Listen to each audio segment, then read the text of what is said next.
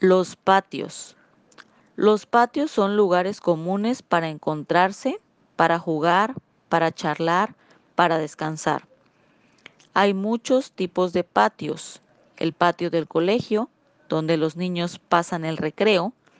El patio andaluz, en el sur de España, lleno de macetas con flores, que en verano protege del calor y es un lugar de descanso y de conversación. En las ciudades tenemos el patio interior, donde la gente tiende la ropa y habla con los vecinos de enfrente. En Hispanoamérica, muchas casas coloniales conservan bellos patios llenos de plantas tropicales que ayudan a pasar las horas más calurosas del día. En la ciudad andaluza de Córdoba, el segundo fin de semana de mayo, se celebra el Festival de los Patios.